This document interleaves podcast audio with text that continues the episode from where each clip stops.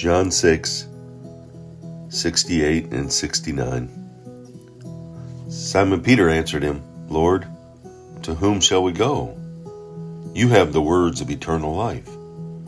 We believe and know that you are the Holy One of God. Peter's response from Jesus' question after many of Jesus' followers had dis- deserted him. He had turned and asked the twelve if they wanted to leave as well. And Peter here replied, To whom shall we go?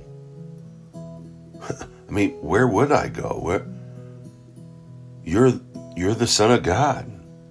And in his straightforward way, Peter answered for all of us. There is no other way. There is no other person to turn to. Though there are many philosophers and self styled authorities, Jesus alone has the words of eternal life.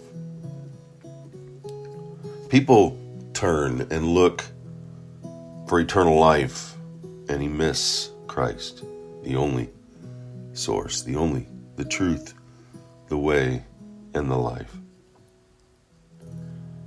You know, we have this God shaped hole Solomon tells us about in Ecclesiastes in chapter 3. And he says that in the core of every creature, every human creature God created, he places eternal life.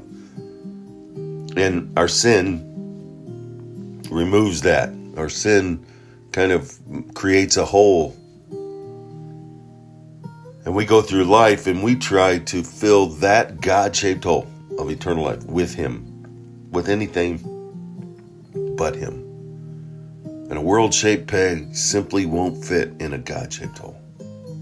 It won't. We can try to cram success, we can try to cram um, relationships, we can try to cram in toys, we can try to cram in money, fame. All of that won't fit.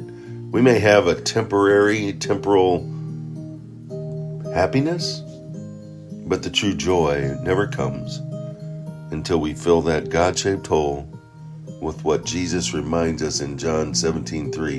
And this is eternal life that they would know God our Father through Christ, whom He sent. That's the only thing that can fit that hole.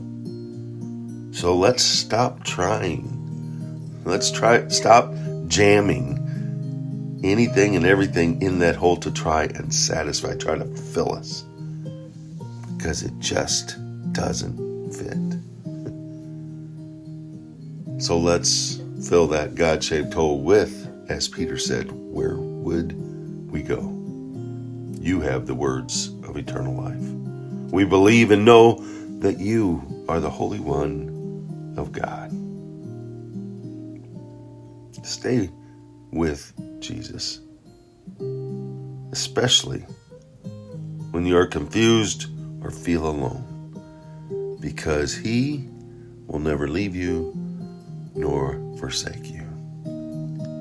He did it on the cross for you. Let's do it. He's left you here to share that with others. Go out, make it a wonderful, God filled sharing day of following.